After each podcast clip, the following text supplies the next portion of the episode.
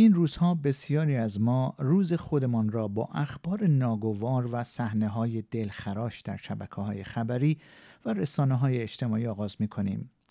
برخی از این تصاویر آنقدر دلخراش هستند که تأثیرات نامطلوبی بر روی افراد می‌گذارند. اما تأثیرات این گونه اخبار و تصاویر بر روی سلامت روان افراد چگونه تأثیراتی است؟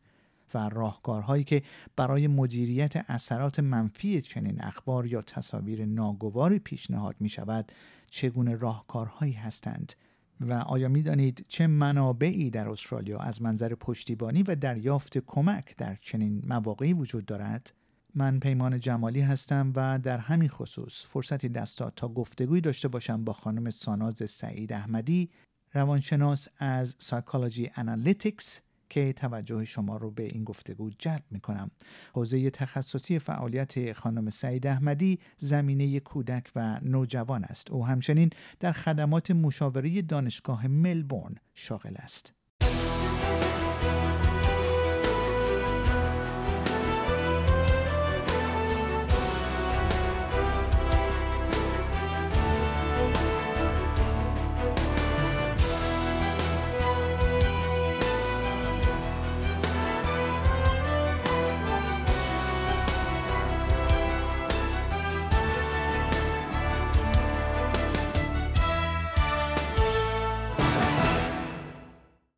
خانم ساناز سعید احمدی، بسیار سپاسگزارم که دعوت اس بی اس فارسی رو بر شرکت در این گفتگو پذیرفتید. خانم سعید احمدی، این روزها بسیاری از ما روز خودمون رو با اخبار ناگوار و صحنه‌های دلخراش در شبکه‌های خبری و رسانه‌های اجتماعی آغاز می‌کنیم.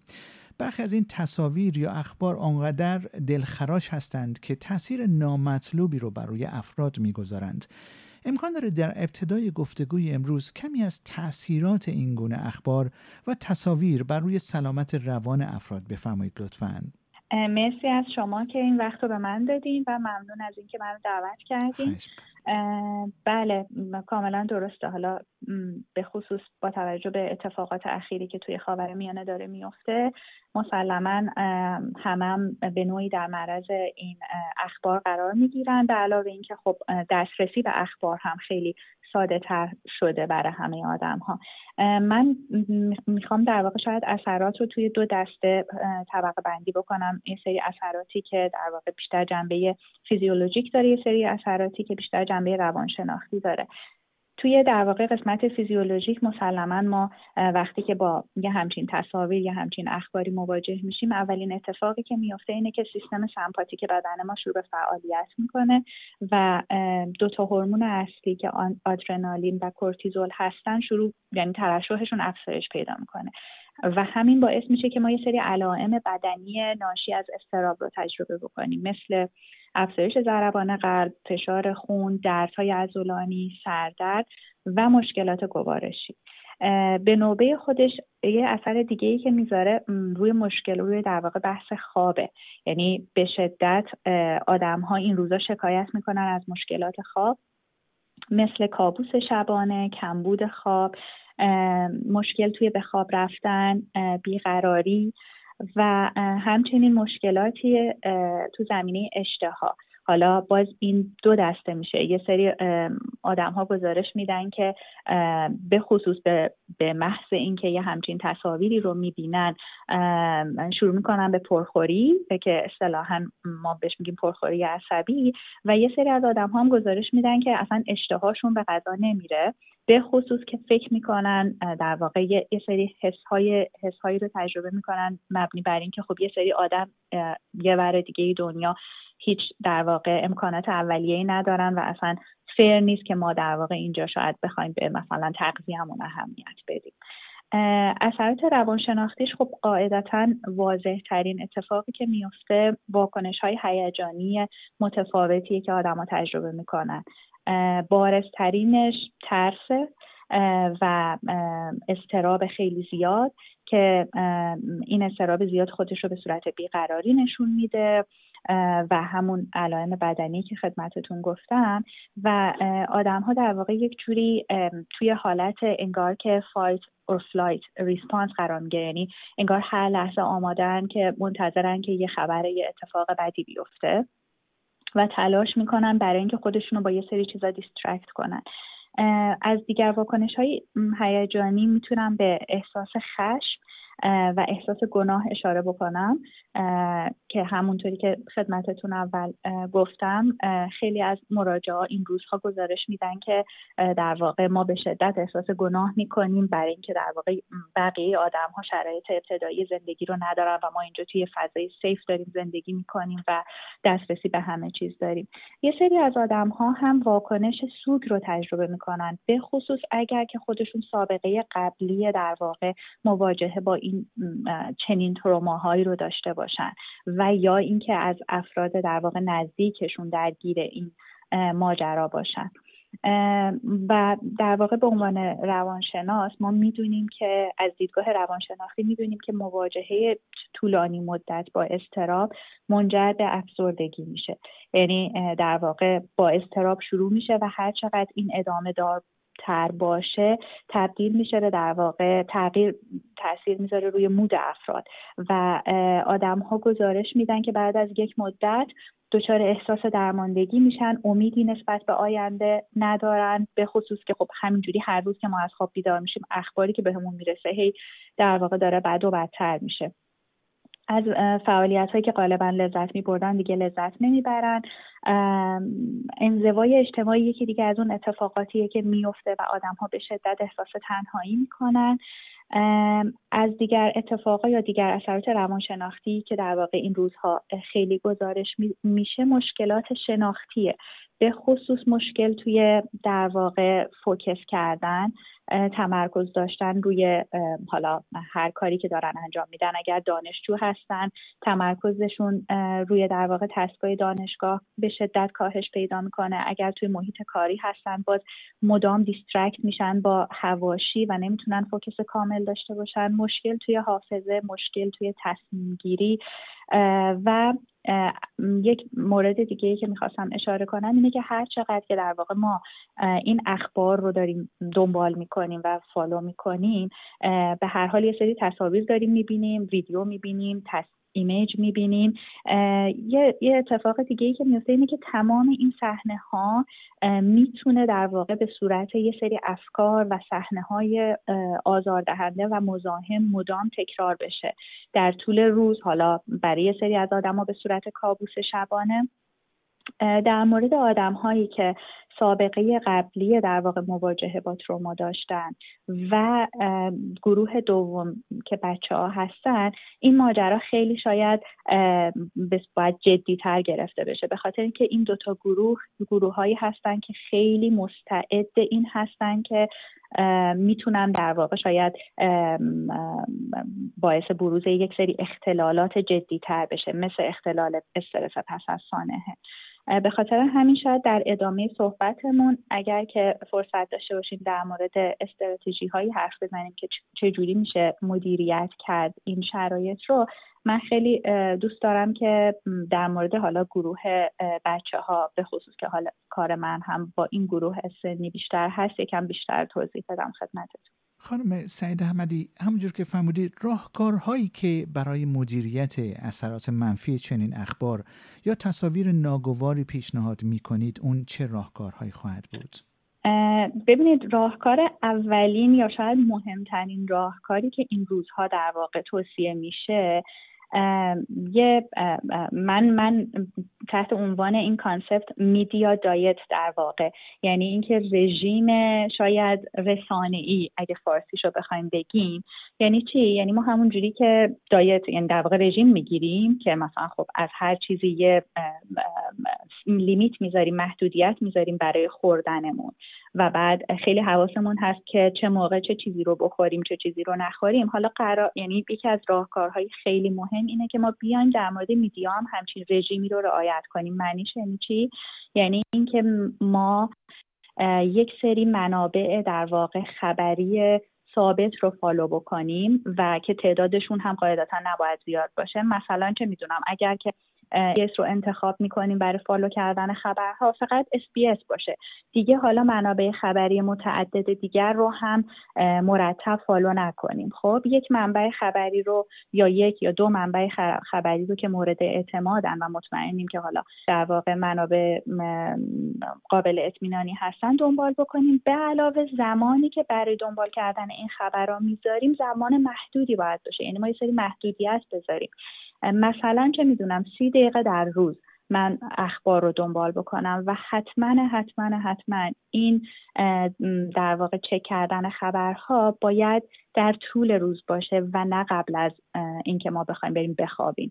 یه اتفاقی که میفته اینه که آدما خب همه در طول روز بیزی‌ن و بعدم که میرسن خونه خب چه میدونم غذاشون رو میخورن و در نهایت بیشتر آدما گزارش میدن که قبل از اینکه برن بخوابن سوشال میدیا رو چک میکنن، خبرها رو چک میکنن. این شاید یکی از مخرب ترین کارهاییه که در واقع ما توصیه میکنیم انجام ندن. قبل از خواب بهتره که در واقع اخبار رو چک نکنن، چون هم روی خواب شبانه اثر میذاره و هم قاعدتا روز بعد عملکردشون رو توی روز بعد در واقع تحت تاثیر قرار میذاره.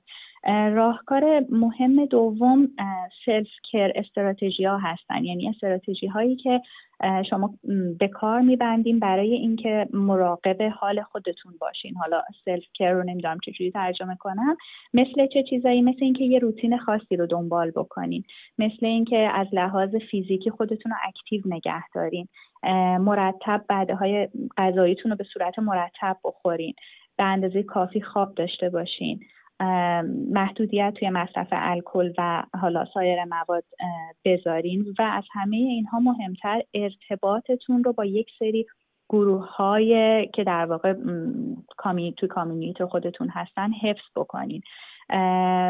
همچنین در واقع این, این ارتباط حفظ کردنه میتونه تو شکل یه سری کمک هم باشه، مثل این که نمیدونم اگر که یه سری آدم دغدغه ها و نگرانی های شبیه به شما رو دارن با هم در واقع یه فعالیت یه اکتیویتی مشترک رو انجام بدین، مثل این که در واقع کمک بکنین به یه سری آدم های ویکتم که در واقع قربانی این شرایط هستن. نمیدونم کمک های بشر دوستانه در واقع چه میدونم به خیریه ها کمک کردن، اینها باز میتونه در واقع تاثیر داشته باشه در مورد اینکه ما چجوری میتونیم در واقع هم از اخبار روز آگاه باشیم، هم در واقع مراقب سلامت و روان خودمون باشیم.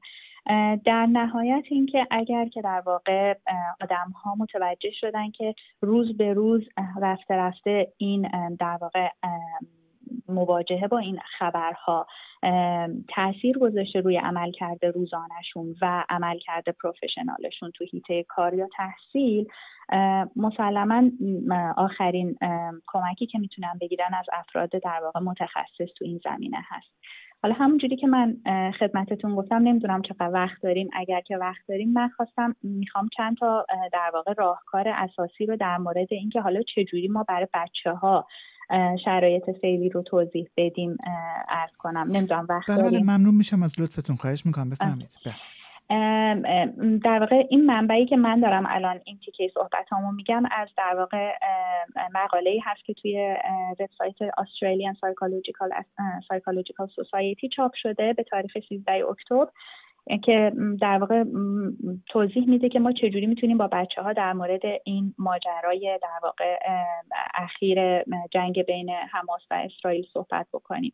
من خیلی خلاصه سعی میکنم این رو در واقع خدمتتون بگم. اولین و مهمترین چیز اینه که ما اول مطمئن بشیم بچه ها چقدر میدونن و چی میدونن و چه احساسی دارن در مورد حالا این ماجرا. پس به جای اینکه در واقع بخوایم اطلاعات بهشون بدیم، اول اطلاعات میگیریم که در مورد این ماجراها چقدر میدونن و چیا میدونن. دومین قدم اینه که ما تلاش بکنیم به عنوان والد دسترسی بچه ها رو به منابع متعدد خبری محدود بکنیم.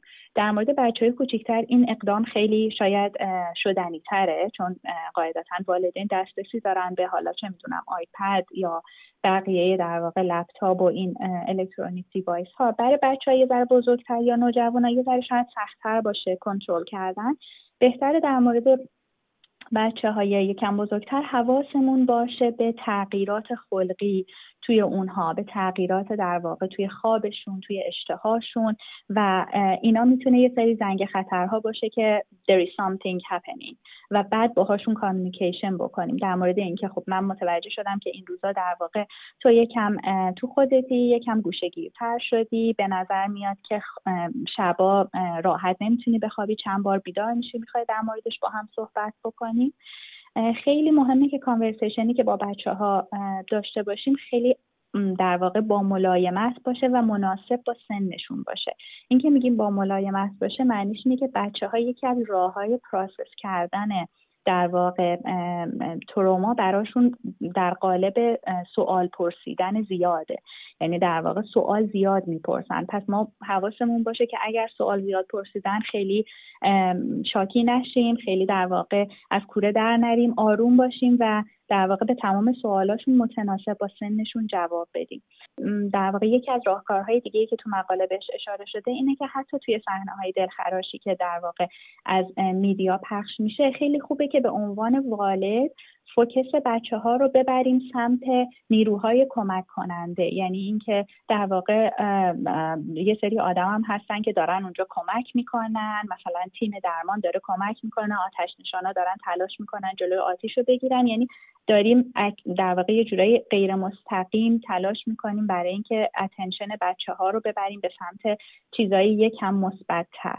و در نهایت اینکه بعد از اینکه یه همچین کانورسیشنی رو با بچه‌ها داشتیم، حتما حتما مجددا دوباره چک بکنیم، فقط دوباره یه بار نباشه، به خاطر اینکه هر روز که ما بیدار میشیم گفتم یه سری اخبار جدید میاد. خب برای من خیلی خوبه که ما دوباره با بچه‌ها چک بکنیم در مورد اینکه خب اوکی هستن، آیا نیاز هست که در واقع دوباره با هم صحبت بکنیم، آیا چیز جدیدی، اخبار جدیدی به گوششون رسیده یا در واقع تصویر یا ویدیو جدیدی دیدن که دلشون بخواد در موردش با ما حرف بزنن. و آخرین مورد این که به عنوان والد خیلی باید مراقب سلامت روان خودمون باشیم، چون اگر یه والدی مضطرب باشه و قاعدتاً خودش درگیر باشه با این اخبار به صورت خیلی جدی، مسلماً نمیتونه به نحو خیلی خوبی با بچه کامیونیکیت بکنه یا ارتباط بگیره. برای اطلاعات بیشتر این مقاله اشاره میکنه که به خصوص برای والدین خیلی خوبه که به سه تا در واقع لینک مراجعه بکنن. یکی لینک یونیسف هست، یکی لینک Raising Children Network و یکی لینک Emerging Minds. حالا من این سه تا رو فقط نام بردم، حالا نمیدونم اگر که امکانش هست برای شما مثلا لینکشون رو بذارین و خیلی راحت پیدا کردنشون، میتونن در واقع برای اطلاعات کاملتر این لینک ها رو هم یه نگاهی بهش بندازن. خانم سعید احمدی، امکان داره کمی هم درباره منابع موجود در استرالیا از منظر پشتیبانی و دریافت کمک در چنین مواقعی لطفاً توضیح بفرمایید؟ بله حتما. راستش رو بخواین شاید یکی از معروف ترین وبسایت ها که خیلی هم قابل اعتماده Beyond Blue هست که در واقع آدم ها میتونن حالا هم در واقع یه سری ریسورس پیدا بکنن، یه سری منابع برای اینکه خودشون مطالعه بکنن، یه سری راهکارها یاد بگیرن.